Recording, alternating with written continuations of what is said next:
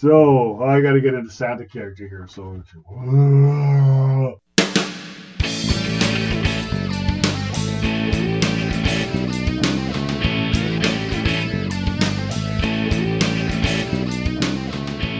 Oh, oh, oh, and welcome to the special Christmas edition of Sounds from the 70s, boys and girls. And we have two very good boys here, Gary and Rob. Both of them will be getting special presents from me on Christmas. Not like producer Uptown Mike, who will be getting a lump of, hey, Santa, that's enough. we uh, we need to catch you up. You've had one too many eggnog, but uh, we want to thank Santa Claus for coming by, dropping by the studio, as we say, in the downtown metropolis area in the Winchester building, where Mr. Winchester has uh, not showed up for the special Christmas episode. Ooh. and uh, He was supposed to bring the drinks. he was, but uh, I knew he wasn't going to come. He, he's one of those guys who says, "I'm going to bring the drinks, and I'll be there at like five or whatever," and then he he, he never shows. We should learn from that. uh, It's Christmas time. Oh, you know it's Christmas time, and it's And got something to say to Santa. Santa, you're in the Winchester building. I recommend that you go out the back way, and because if Mr. Winchester finds you, he'll probably lock you in the cage and charge kids five dollars to see you. That's the kind of person he is. He's like Scrooge, but worse, isn't he? Yeah. a little bit. He's uh he's a, he's a bit of a tyrant there. He's just a bit. There's a bit of that. It's our Christmas show. That's right. We should be uh happy and festive and uh we should uh yeah cheer. Yeah. Rob we need some cheer. Rob doesn't like Christmas, so this is uh, this is a real dichotomy of a show because I like Christmas. I like Christmas music. Rob doesn't like Christmas, I survived Christmas. and he survives it. He he he kind of barrels down in his house and pretends that life doesn't exist for a couple of weeks. The whole rest of the year will be nice if I can just get through this next uh, week or so. And since since it's our Christmas episode, there will be no swearing in this episode. Oh shoot. That's a special request from Jill. So bad talking and as little negativity as possible. So we will not be getting into any topics that involve like the Grateful Dead or Phil Collins or the Grateful Dead, which brings Yeah, us. leave them alone. no, those are for the new year. I got a whole bunch of Grateful Dead Phil Collins jokes for the new year. So we have uh, we're going to review today since it's Christmas time. The Carpenters can't say anything bad about the Carpenters. They're too they're too uh, what's the word I'm looking for? Homegrown, home Wholesome. wholesome. Thank They're you, Robert. That's why you are the William B. William of the show. We're going to be looking at their 1970. They remind me of the Osmonds. I was actually put down. But actually, the Carpenters' 1978 album, Christmas Portrait. And yes, it is a Christmas album. Uh, we didn't want to spoil the surprise this early, but we felt the title of the album kind of gave it away. And we are expecting a special visit from our good friend and the best alcoholic comedian in the business, Foster Brooks, is dropping by. Oh, today. right on. Yeah, I love him. I He's- love him. I He's a- bet you he's going to come and he's going to pretend he's drunk. he is a bit of a lush. actually, the funny thing is, as we know, because he's our good friend, is that he actually doesn't drink. He just plays a lush. I should do that at work. Just pretend I'm drunk all the time. They wouldn't know. Uh, Swear to God, they wouldn't know. they just say he's extra happy today or whatever. Don't talk to him. doggone. So still don't talk to him. Same thing with all social groups. So, Robert, what do you have planned for Christmas this year? Oh, planned. Uh, that's the one time of year I don't think about the future. I just think uh, something bad is coming. I said no negativity on this show, didn't I? There's no negativity on this one show of the year. And then you asked me what I got planned for Christmas. You set me up. I did. Because I want you to lie and say something nice. Well, I think I'm going to get together with uh, family and uh, loved ones. And, uh, we're going to feel warm feelings. And Is uh, there gonna be a family hug involved? I think there'll be a lot of smiling. Huh? You like smiling, don't you? I'm going to exercise my smile muscles. Oh, the sarcasm is kind of getting to me. Uh, let's just say Rob, when he goes to his family's at Christmas, he grins and bears it and asks when he can leave. but we're not we're not going into that area today. Myself, I plan, Rob, to get drunk as usual Drunk as a skunk. And look at those pictures on the internet of all those women dressed as Santa's helpers. Oh, yeah, yeah. you know, They're know, always bending over to put packages oh, into sacks. Oh no! What popped out? And you know, and you know they're helping Santa stay less lonely when Mrs. Claus is away. You know, at the beauty parlor and all that stuff. And uh, and then of course it's always a, a a big marathon of Columbo episodes. oh, yeah. Nothing says Christmas like Columbo. I'm hoping to get that going, but uh, I'm technologically inept. Speaking of which, as we were talking before the show, nice segue. We we received just uh oh I didn't even run the timer. I don't even know what timer it is. We Rob's are- got it. Rob's got it. It's okay. Yeah, sorry, we're, uh, sorry to interrupt what I'm. Six. We're six minutes. We're good. Okay, that's it. Yeah. I'm halfway through the script. Okay. Uh, you better think of something fast, Santa, come back. Um, or I'll do it for you. do you want an interview, Santa? so, speaking of which, uh, we received a little bit of flack about last week's episode, in which we crit- criticized our friend John, or as we call him, John, Oh, we vilified him. uh, for sending us faulty copies of Columbo, which we had been waiting. Well, we did, weren't waiting a long time. It was actually the waiting to get the copies from Rob's mom. Yeah, he was actually pretty good about getting us to them. Uh. Yeah, it was Yeah. Rob's mom that was the stingy one about actually dropping it off to the Winchester building. So uh, John and I had some heated words on the old uh, Facebook as I as I showed Rob before the show, and uh, I promised him that if the shows were faulty, because we couldn't play them last week, we we would criti- if they were still faulty, we would criticize him over and over again on the show. But if the shows were not faulty, and I, I repeat, if the shows were not faulty, and Rob just didn't know how to play them on his computer, we No, I was going to write him a letter that was going to start Dear Sir, I am very dissatisfied with this service that I'm not paying for. But I didn't do that. So if they didn't play on Rob's computer, then we would apologize to him on the air. Uh, and of course, well, us being in the spirit of the season, because it's Christmas time, Oh, what the hell? It's Christmas. and because their episodes do play on my computer. the player I have hasn't been updated in uh, a decade or so. yeah, Rob kind of screwed up. I apologize. We both apologize to you, John, over there in faraway Thailand. I was going to say something, but I had to censor myself. It's the Christmas show. I can't say it. I was going to give him a shot. And then I realized it's all positive today. I should have trusted my. That's terrible. I should have trusted my own instincts and played the episodes myself Did you did? instead of relying Yeah. on idiot Rob's incompetent What were you skills. thinking? I uh, I guess I wasn't. I guess it's funny because I thought, well, Rob knows what he's doing, and that's like like Rob never knows what he's doing unless it's moving and packing a vehicle. Because when you got to Oh, pack yeah. a vehicle, and this is true, if you got I'm to pack a vehicle, he can pack like a whole house into the in like the back seat of a car. And I can do it fast because I used to play a whole lot of Tetris. He's no, there is nobody better, right? There's nobody. I Not can't think I've of seen. anybody better at packing like a small, like, even a back of a truck. You could fit I- like a whole floor. I there. try packing vehicles with other people and uh, them directing, and I just get depressed and go and sit down. So, so uh, Merry Christmas, John, and may all your illegal taping never be caught. Yeah, Merry Christmas. Oh, and the uh, the Archer episodes too. He says work. So. Yeah, they worked already. They're of a good format, an old format. Oh, still- did they work already? Yeah. No. Okay. I was going to apologize for that, but now I won't. However, I'm missing season eight. you know what?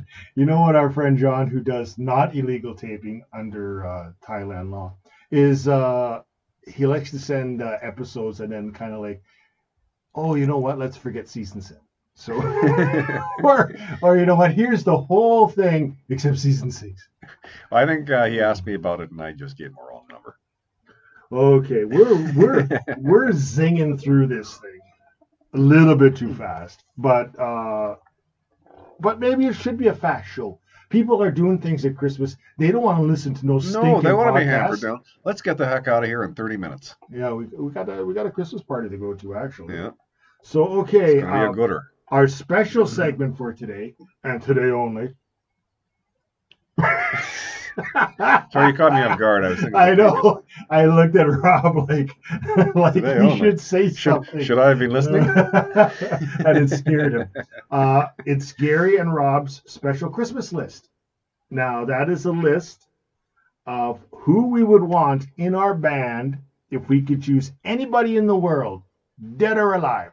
Okay? Mm, This is this is so we are talking about bass, we're talking about guitar.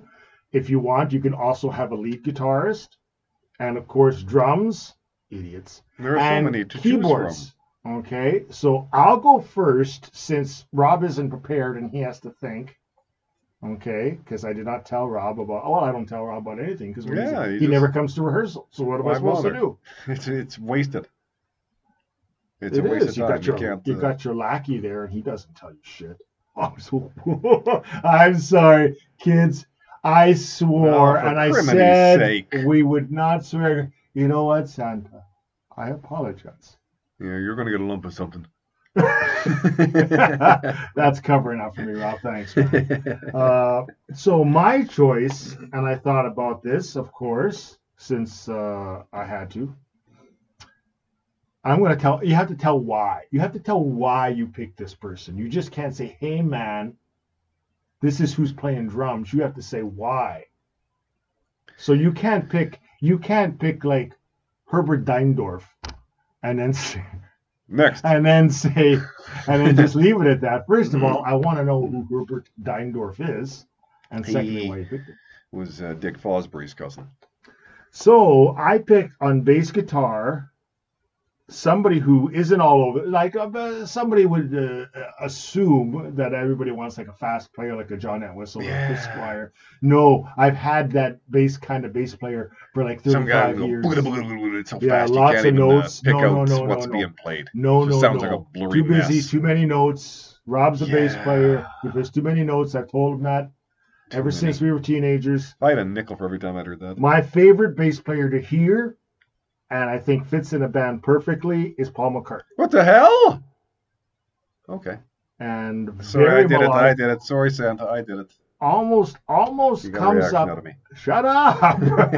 almost comes up with a, a a song within a song when he plays bass because he almost and just listen just listen to if you can zero in on every bass part that he plays on in the Yep. Beatles or solo he comes up with his own part which he doesn't have to do like It's a lot of bass players just His choice of notes. yes Yeah, a lot of bass players just kind of mimic what the uh, rhythm guitar is yes doing. and I would too if I was a bass player because Yeah. uh, I don't take it seriously but he That's actually takes can just stand he never thinks like that. He always thinks melodic, and I love that because it's just like well, it's kind of like having like a fast bass player like you yourself, but kind of slow down to to playing a, a rhythm, like not playing rhythm, but to playing um melodic and and you know what I mean.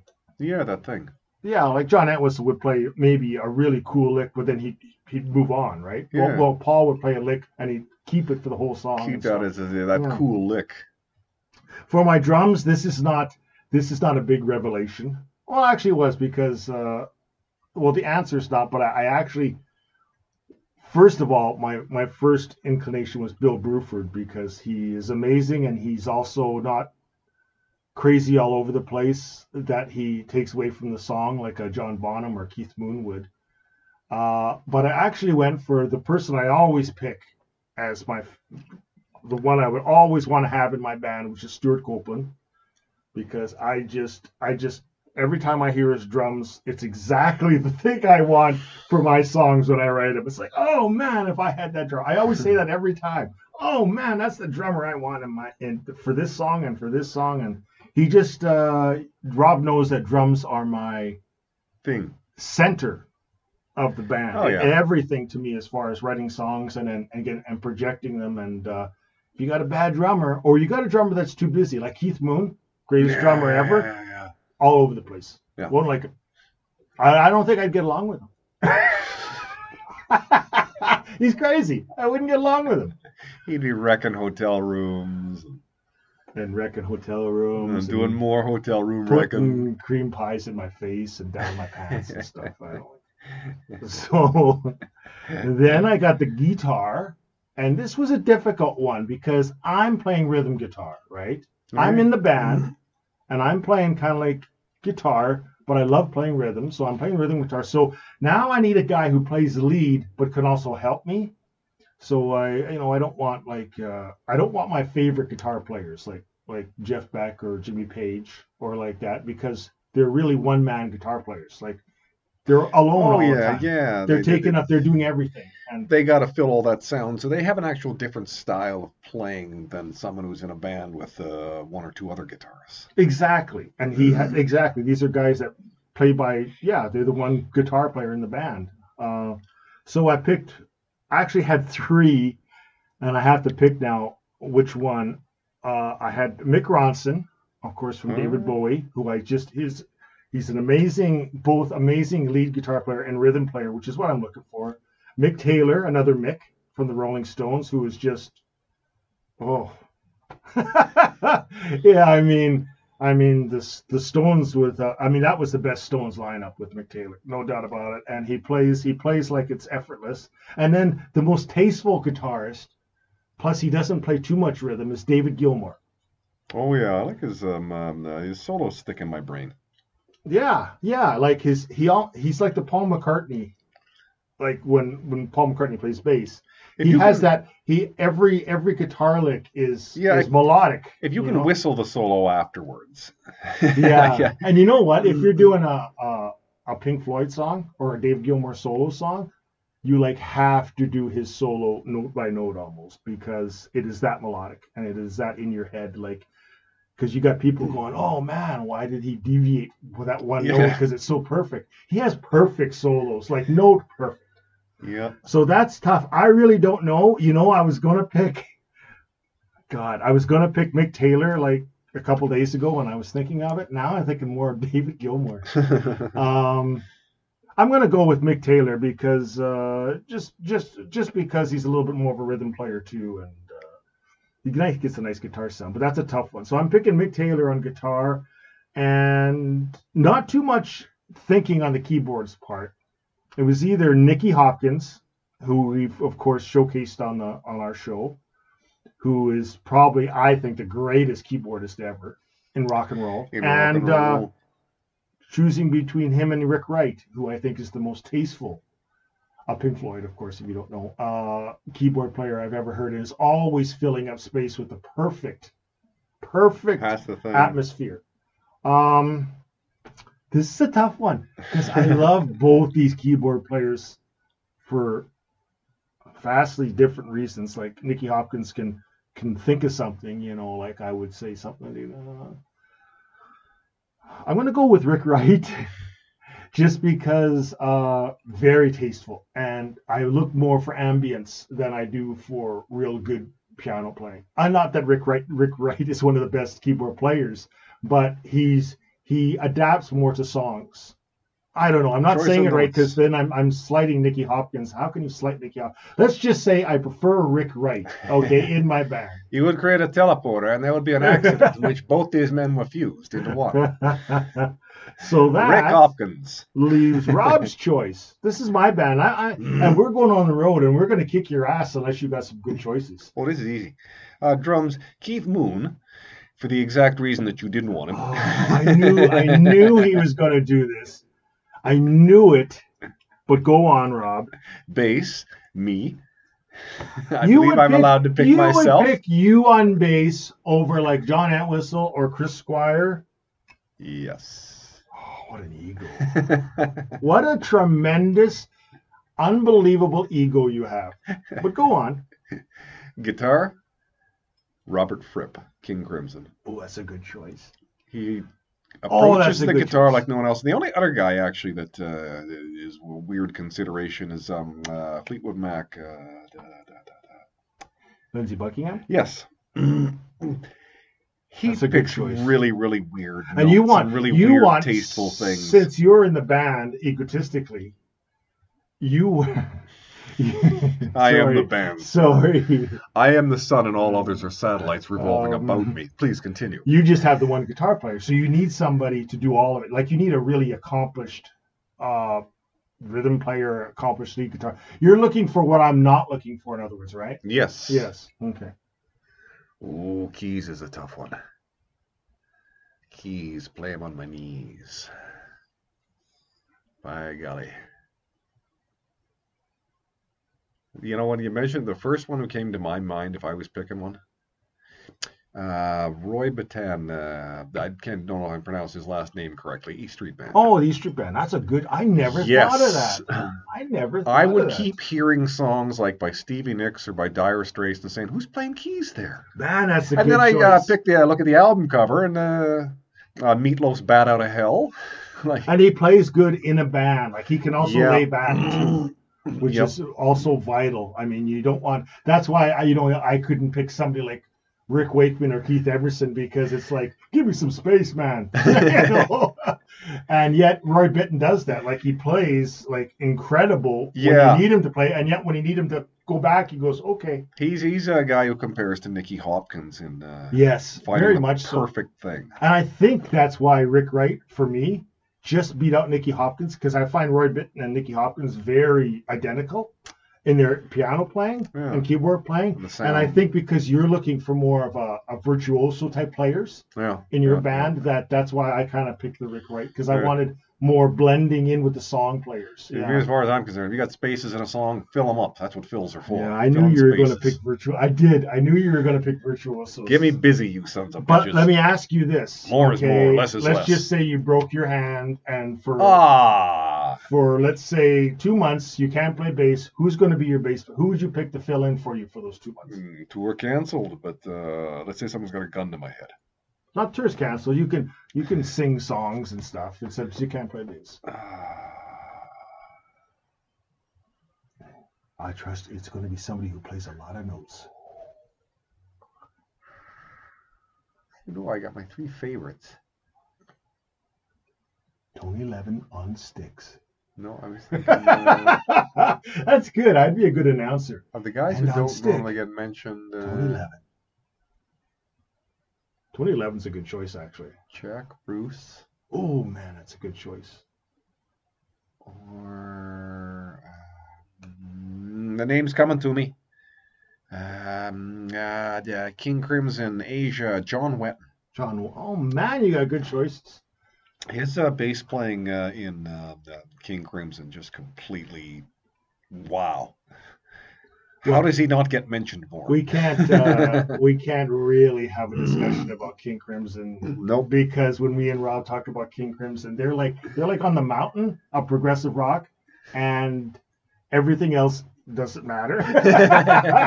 That's why I, I'm wondering. There's some bands I don't want to actually do an album of uh, review because uh, I'm too familiar. I did. They're my favorites. I already have opinions formed on them, and I got no review to offer. I know. So um, I don't know. I think That's I think to be honest, my band kills your band. Oh, wait a second. Wait a second. You ain't got no singer. Oh yeah, we can talk about that in a second. I know, I, I, I wasn't really. Yeah, that's actually good. That's actually that's actually a good point. That's I didn't never for some reason never thought of that. But let me just say, musically speaking, my band cuts yours in half because my band is a band. They play as a band. Your band is all virtuosos. No, my band is, is a collection egotism. of individuals playing no, no, together. no, no, no, no. Do you think Robert Fripp is gonna is gonna get along with Keith Moon? No, I don't think Keith Moon's going to get along with anyone else. Maybe Jack Bruce. Because if Jack Bruce can even be in a band with Ginger Baker, then he can get along with anybody. yeah, yeah. they might be able to. Um, oh man, that's funny. That's funny how I knew, and I bet you knew too, that I would pick like band guys And you I was pick gonna pick the, yeah. Very much our uh, type of the way we think. Uh, vocalist, that's a good one. You go first on this one. I'll go last. Ooh. This is tough. This is the toughest of the tough. You know, that is- if it's a chick singer, I'd be getting Carly Simon. First of all, when we say chick singer, we mean a uh, uh, uh, a singer of the female persuasion. Uh, we're trying not to Unless be too you're- negative on our Christmas. Unless show. you're in the biz, in which case she's a chick singer. yeah, actually, they don't mind being called chick singers in, in the biz. Um, did you say Carly Simon? I did. I know, weird collection, weird mix, but It is a uh, weird mix. Uh, love her voice. front woman, though, if you know what I mean. I know with the with the Keith Moon there, how would this work? I tell you, okay. Now let's let's expand this a little bit, Rob. You got your your your woman singer. Pick a man singer. If if if all of a sudden they say Okay. no no it ain't working, you need guys need a man singer. and then uh, for the guy singer, Myles Goodwyn of April Wine. Wow, that's a strange choice. It is. that a lot of people don't even know who Myles Goodwyn is out there. I bet you about 50% of our audience doesn't even know Myles Goodwyn of April Yeah. Wine, but it is actually a pretty cool choice. I have to admit, a really cool choice. His voice is just it is perfect. It's smooth. It's uh, it appeals to me. Okay, that's an interesting. You kind of blew me away You with that You weren't one. expecting that one, were you? I was not. That was a kick in the shins. Anyways, Maybe lower. You know what? Who I'm going to pick?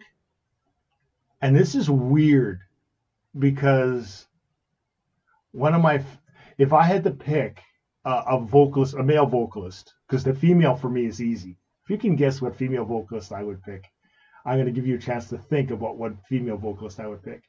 Um, if you've listened to the show, maybe you could get a hint of what female vocalist. But the male vocalist. Oh yeah, yeah, yeah. male vocalist, I'm going to pick um, John Wetton.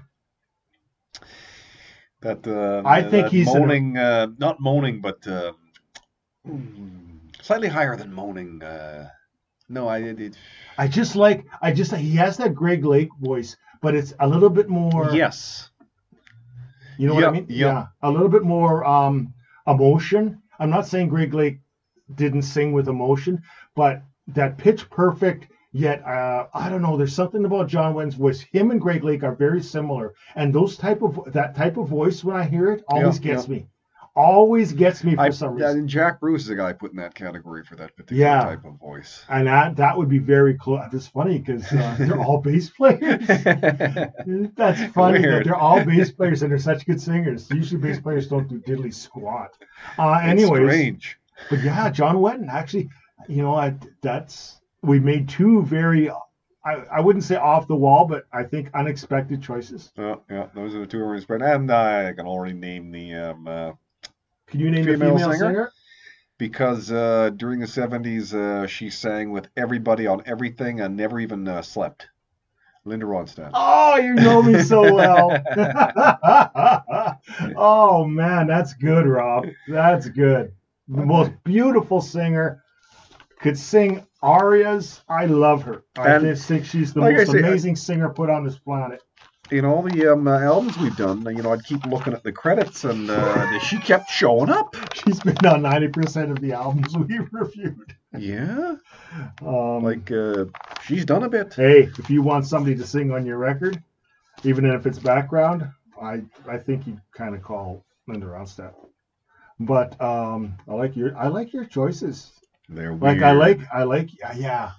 Like I like Yeah, to see your collection. band in rehearsal. they would either disintegrate on the first day or come up with something brilliant. But there'd be no middle ground. they last like an hour, or they're gonna last uh, twenty years.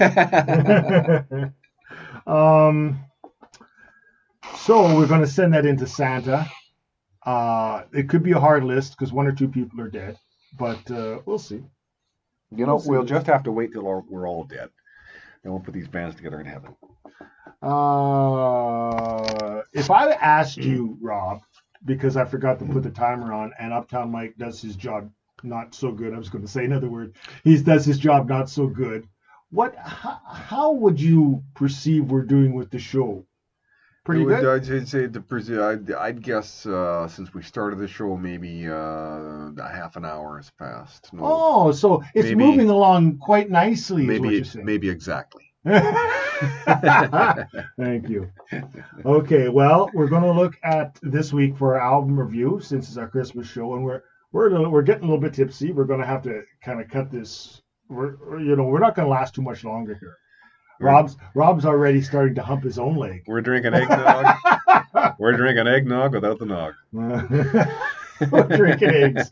Um, so the Carpenters' 1978 uh, album "Christmas Portrait" is what we're looking at today. Now we're not going to concentrate. In fact, I'm going to get something else on here uh, for a second because we're not concentrating on the Carpenters really this week. We're going to be doing a Carpenters record in the new year. What we're concentrating on is Christmas records. This is what we're going to be talking about.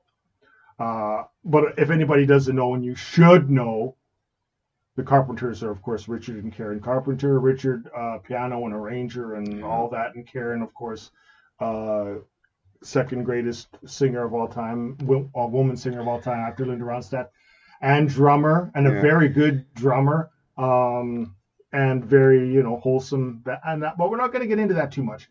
What we're going to get into is Christmas records in the 70s. Uh, was pretty bare. Yeah. How many could we think of? Uh, Christmas records, uh, and it's hard to believe when you think nowadays, but Christmas records from from the late '60s, I don't know, from '66 until you know, for almost 20 years. And I'm not saying any Christmas records were released. There was quite a few Christmas records were released in 20 years, but they were few and far between, and it wasn't hip because of all the changes in the world, the counterculture and and how rock music had taken over the airwaves. people had other things on their mind. people had other things on their mind. There was the war. It's not a real good. you weren't real hip during the war if at Christmas time you had a Christmas album singing about you know the joys of life when all when all this turmoil is mm. going on. And I, that's my reasoning about why there wasn't a lot of Christmas albums. Now that all turned around by one album. and for one album for the last this one album caused this a plethora of releases for the last 32 years was a very special christmas. Came out in 1987 and just changed everything. All of a sudden not only were people making christmas albums but it was cool to make christmas albums after a very special christmas. Of course a very special christmas with uh, had the U2 and Bruce Springsteen and Annie Lennox and uh, Chrissie Hynde, the Pretenders, and and they all they all uh, came together uh, for uh, AIDS to make a very special Christmas, which is I think the most popular Christmas album of all time. I'm not sure, but I know it sold a gazillion copies at the time, and it got played a gazillion times. a gazillion times and still gets played a lot. And it was called the definitive Christmas album, and uh, it really changed everything. And then they, by the '90s, by the early '90s, Christmas albums by country artists, by rock artists, rock artists from Lynyrd Skynyrd to Jethro Tull to you, Bob Dylan, who has a great Christmas record, by the way. Uh, people started telling them, uh, the record company people started telling the artists, uh, listen, uh, this is a thing. People are buying this. Do it. I think I actually think they wanted to do it. I don't think anybody tells uh, Lynyrd Skynyrd what to do or Bob Dylan. I actually think that uh, it's kind of it's kind of become almost cool, and it used to be so uncool in the album rock era where it was like uh, You know what's happened with all these artists? They've grown up. They're not just parents, they're grandparents. that's a good point, Rob. that is a point that I never even thought of. They You couldn't know, do the it back rock when and they were hippie artists- kids. like like Lynyrd Skynyrd are now um how did that get are now sorry go my computer are now fathers and some of them grandfathers. Yeah. And and there's a, a more reliant. That's a very good point, Rob, on on on family and making albums for your kids to listen to and your grandkids. Usually, a lot of a lot of artists will make albums for their grandkids. They won't for their kids, you but you get really soft when your grandkids come along, and uh, that's a really good point. And it's amazing the amount of albums alone by rock and roll artists in the last 20 years. You know, it's just like bands you would never think do it. And the thing that happened in the 70s was the the one song. You couldn't do an album because that was uncool and maybe no, it- yeah, you could have a, a Christmas song. but a Christmas song, and we'll let's name a few. There's Elton John, "Step Into Christmas." Uh, there's the Jethro Tull song, which I can't remember what the title is. Greg Lake and Emerson Lake and Greg Palmer Lake, with uh, uh, the, the Kinks. the Kinks with Father Christmas. Uh, there's so many. The Eagles had "Baby Please Come Home for Christmas" with the flip of "Funky New Year." Uh, the band had Christmas. Now it's interesting because the band had uh, "Christmas Must Be Tonight" on their last album, and it was such a beautiful song, a great song, and it kind of got ignored because Christmas music wasn't rock. Christmas music wasn't a big thing. They weren't going to remember it by Christmas time. kind of was forgotten for about 10 years and then Robbie Robertson redid the song for the scrooged soundtrack uh, Oh, yeah. with uh, Bill Murray. bill murray and now that song is played in both versions the Robbie Robertson version and the i've heard that uh, the band version also. I've heard that alone this season about three or four times that song. And yet i hadn't even heard that song until the 80s like because it was not it was not played on the radio. No, and it was buried on a record. and it was buried on a record. And it was a record that was released actually in like april of 77 the band's last record. Um, so it really was was not meant to be like to capitalize on christmas. It was just part of the record. And there's oh, there's got there's more songs than that but that but it was all songs. It was uh that was the big thing. Like uh if you were going to release uh something christmassy it was usually not going to be an album. It was going to be and and they're re- actually they're all really pretty good. Like this christmas songs. Yeah. They kind of uh. They didn't uh, you, they didn't have to fill up a whole album with Christmas music. Uh, if you got an idea for a Christmas song, uh, you could just concentrate on that and make it a good song. Or Uh, yeah that's my point is yeah you didn't have to uh you got an album, you wasn't got eight, really- ten songs to do, and uh, you got a few uh, good ones, and then you got to find some stuff to fill the space with. there were uh, i'm going to name a, a few albums christmas albums that were released in the 70s uh, some good ones. One of them was a motown christmas which was an excellent album. As you can imagine all the motown stars getting together and making an album probably isn't going to be too bad. The jackson 5 christmas album got very good reviews. I, I haven't heard that one. Uh, you had a lot of christmas albums. It's funny. You had a lot of christmas albums like as usual like the Osmond Christmas album, Yeah, probably every year, or the Partridge Family Christmas album. The MOR guys have to do it. Yeah, yeah, the MOR guys have to do it. That's very good. It's part of their contract. It's almost, it's almost like, hey, uh, you signed that contract. Yeah, listen. and uh, it says A Christmas album is not cool. You're an MOR artist. That's not cool. These two things go together. That's actually very true. And you had John Denver do a couple of Christmas albums. These are the types of people that were making The Christmas albums. Christmas the 70s. albums on a regular basis, not every year, but you know, every three years they Yeah. they would have Christmas albums in the seventies. There, it's really it's really pretty sparse. Uh, I know right at the end of the seventies there was two very good Christmas albums, which was Willie Nelson's uh, Pretty Paper album. Pretty Paper, by the way, is my mom's favorite Christmas song. I had to put that in. That's my mom's favorite Christmas song of all time is Pretty Paper and Blue Christmas and uh, and also Emmylou Harris released Light of the Stable, which is also a very good Christmas album. I've I've heard that one. I really like it a lot. Um, yeah, you know you can't really talk too much about Christmas albums in the '70s because unless unless this is an MOR show, Yeah, then we not- plenty. then it would be overflowing with talk of Christmas albums. But uh, even in the pop world, even in the country world, it, it wasn't. It just it just wasn't. Uh, can I say it wasn't cool, man? I think you can, and I think people would understand.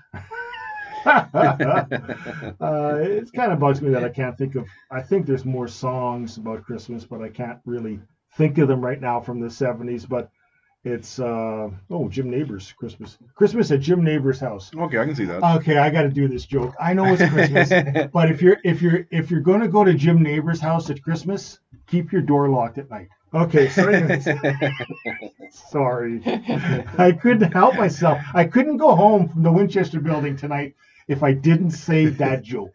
Santa knows all. Santa sees all. Santa sees you, Jim. Don't do that. So um, now we're gonna talk about uh, the Carpenters' uh, A Christmas Portrait, which was released in 1978. Uh, Carpenters had like a Christmas special in 76, 77, 78. I heard about that. There was some controversy. I don't know what you're talking about, but uh, could you, d- d- could you, without with having facts on your hand and not rumor, can you tell No. me what the controversy? I only have is? rumor on that. Okay, well then we're going to I skip heard it, there 'cause was, uh, usually everything A little more wrong. musical content and uh, not as much talking content as the networks are used to when it came as a Well, that's to a, them. that's that's a huge controversy. Uh, I'm glad the Carpenters survived that one. Jeez. Oh, the other one that was really good was uh, Bing Crosby and uh, David Bowie. oh yeah, Oh, okay. yeah. I just heard that driving over the Winchester building today. And uh, that's another story altogether. You know, We'll that's talk one about I that next certainly Christmas. did not hear at the time of its release. No, you know what? Everybody thought, and including me. Okay, let's talk about this for a second, I- because what we're uh, how, Sorry, how are we Richard, doing sorry, in the, Karen. How are we doing in the show, Rob? Doing pretty good. I would say uh, about 41 and a half. Okay, well, I'll do this, say this real quick. David Bowie had this reputation back then for being really weird. Yeah, because he uh, every tour he was like a different. he was like a different person. And then when you heard that David Bowie uh, was going to be on Bing Crosby, and it's his last Christmas special. By the time the Christmas special was actually aired, Bing Crosby had died in September or early October, I can't remember, of that year. So um, David Bowie was going through his his German uh, period where he released three brilliant albums, Low and Heroes and Lodger, and he was going through this really weird. Everybody thought that he was from another planet. Is basically what I was like. The mainstream people thought he was from another planet. The rock people knew what was going on. But I remember as a kid, a very young kid, thinking David Bowie's really a weird man. Like he is from another planet.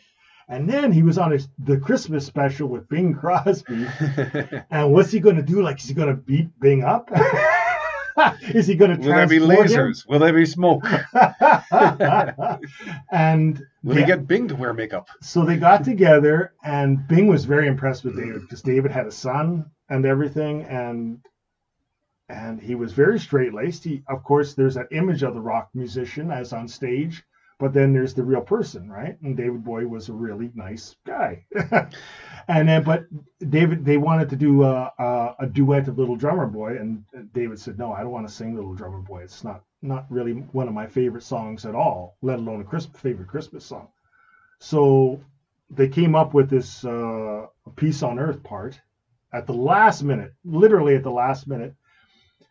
Uh, people loved it on the show, but as per 70s, it kind of got forgotten. You know, people would phone Yeah. in the next day and they would say, "Oh, how do we get that?" And they say, "Well, you can't get it because it was just on the uh, show. It's not It's a not record." a record. Well, years went by, and all of a sudden, this they would when MTV came around, they would start Yeah. showing clips of that. That's where I think I first saw it. Yeah, so did I. And then people started saying, "We really want this. This is a good rendition of this melding of Little Drummer Boy and Peace on Earth, and this is really good, and it is really good." And so they finally released it, and it has become now a standard. And it's it's just it's actually a pretty amazing story when you think about how how this little thing that came together really quickly and then kind of vanished, and then because of the video era came back and is now everybody knows it. you know, everybody knows it. I just heard it as I said coming over. Anyways, we're running out of time. That's Real weird. sorry about that, but we got to talk about the Carpenters Christmas album. What I was going to say, they had a they had a, a show Okay. every year, 76, 77 and 78 was their last Christmas special. And if you want to see it, it's on. I checked, and it's on like YouTube, like I don't know, sixteen hundred times. Like there's so many versions. I mean, they're the same version, but so many people So have, it up putting right it now. on the. Uh, Yeah, it's it's amazing, like how many how many times it's been put up. So if you want to watch it this Christmas, feel free. Um,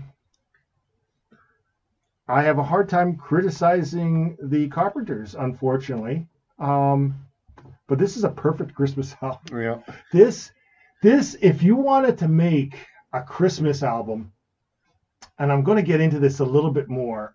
I'm going to let Rob talk a little bit, but you can't make it better than this because there was a, a style to this Christmas album, which was instrumentals. And you get to hear what I like about it is you get to hear Richard Carpenter's instrumentals of songs you normally wouldn't hear, like uh, the Nutcracker Suite on a, on a record.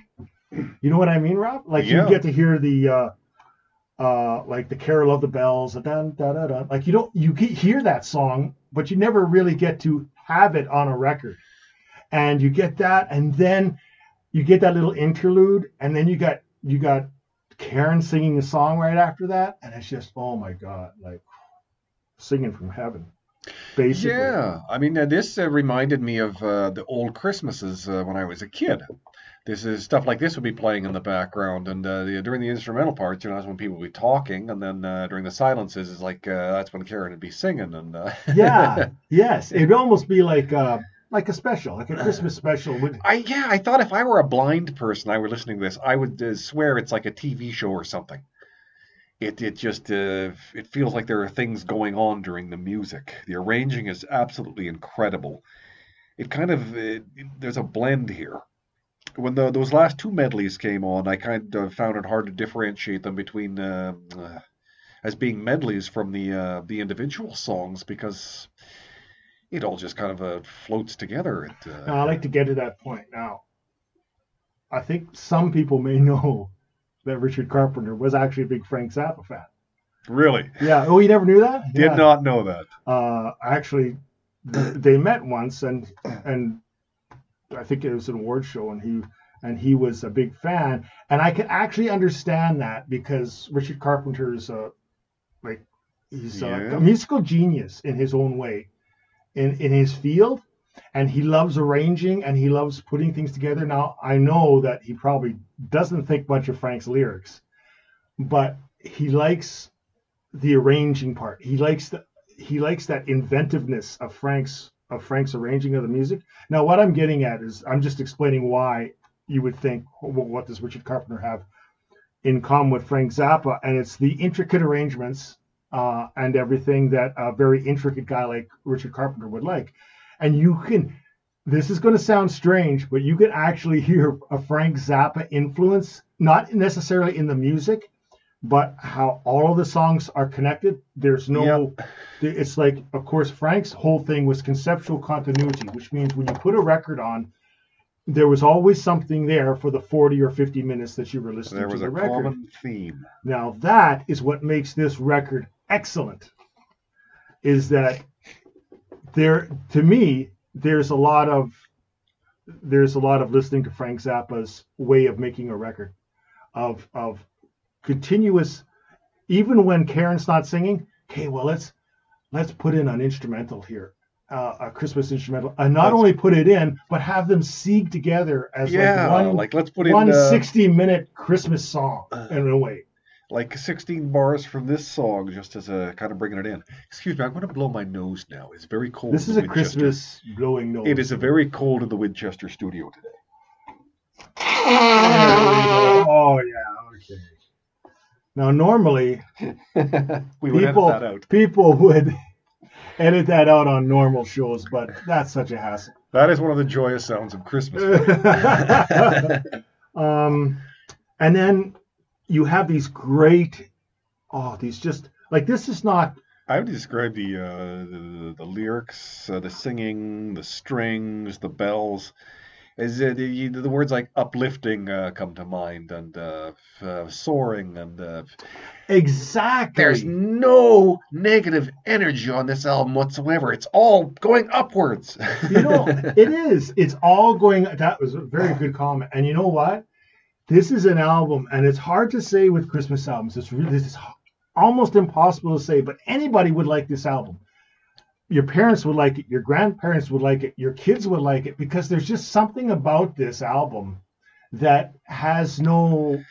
this perfectly defines that happy Christmas feeling when the whole family. Yes, I mean, if you were if you Or were that a should be person there. Who was like uh, I don't know an anarchist, you wouldn't like the album because No. you're an anarchist. I mean, me, for example, I like the album. I uh, listened to it three times, but after the third listen, I had to put on Alice Cooper's uh, Special Forces for balance. Not to get it out of my head, for balance.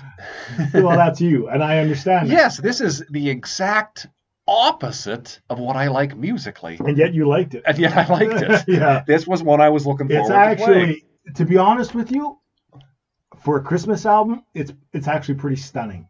Yeah. It it really is. And the thing that makes it stunning is not only the impeccable arrangements of the instrumentals between the songs, but of course, above and beyond anything else is Karen Carpenter's voice, hmm which is such a gift from God and is so it just gets me every song. I don't care if she's singing the phone book. Yep.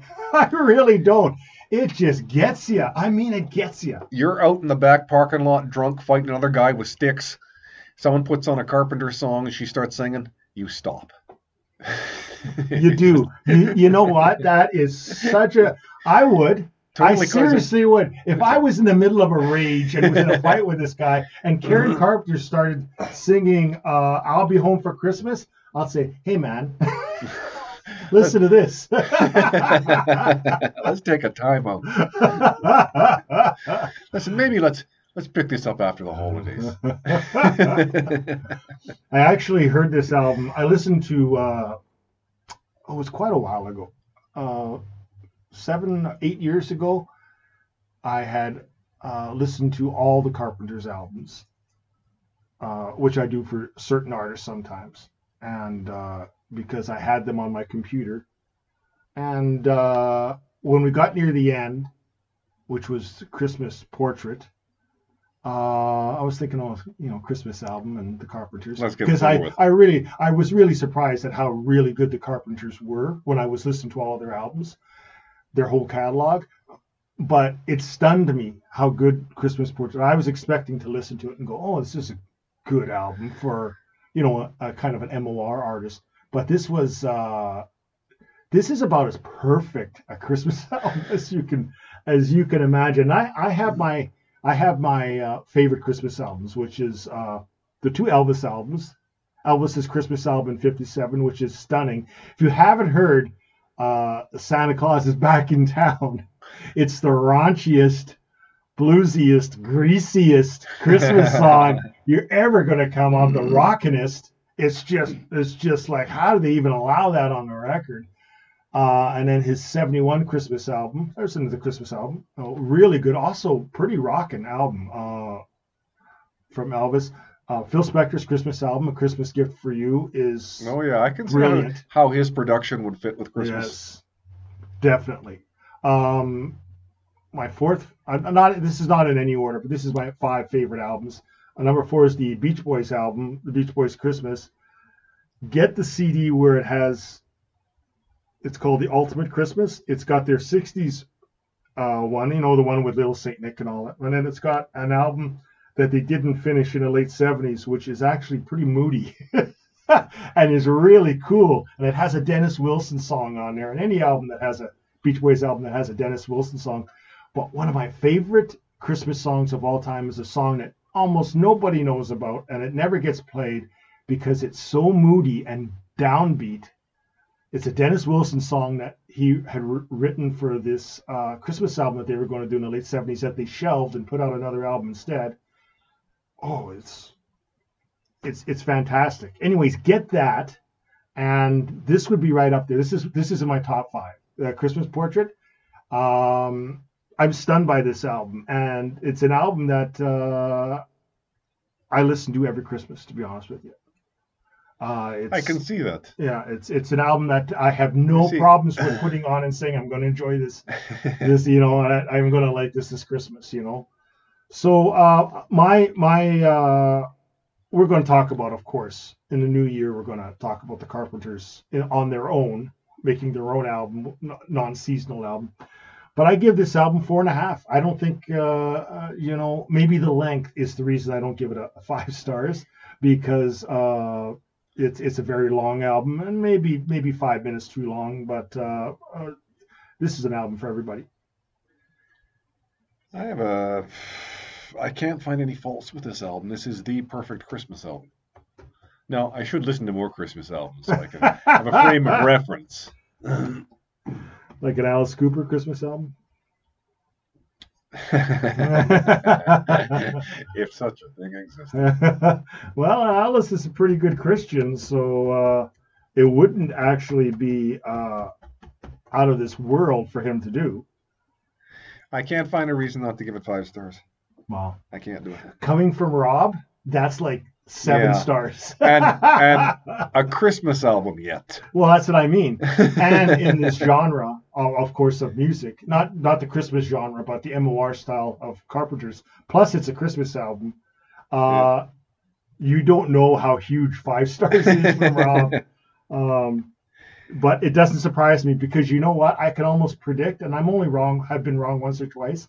I can almost predict when we're doing an album that week what Rob's going to think. Within a quarter of a star. Within a quarter of a star. Within a quarter of a star, I thought he was going to give it four and a half, like I did. I knew he was going to love it. I knew he was going to. I knew that it wouldn't change his mind about Christmas or anything, but I knew that you can't not like this album. So, and I and I know Rob's taste, and he didn't disappoint me. That's Except, weird. except the five stars threw me off. But other than that, I was that was only You mentioned, okay, I say for maybe the length. I can't find anything. It's perfect from start to finish. Yeah, I, I agree. I agree. I recommend it for everybody. And you know what? This has been a very feel good show today.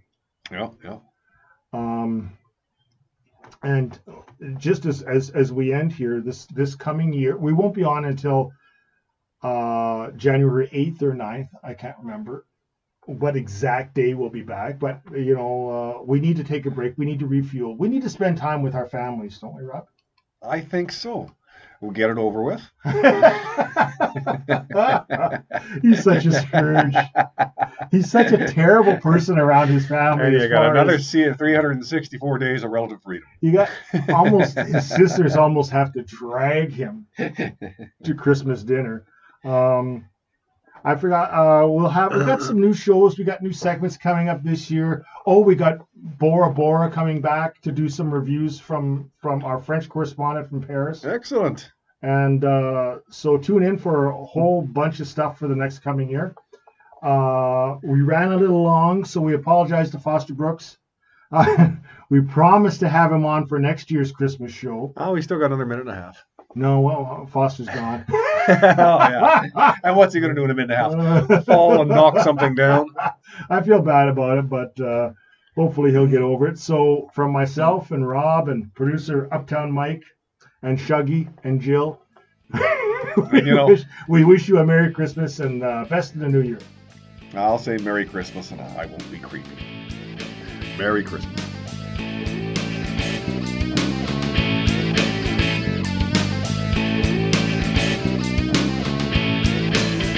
Just write her off.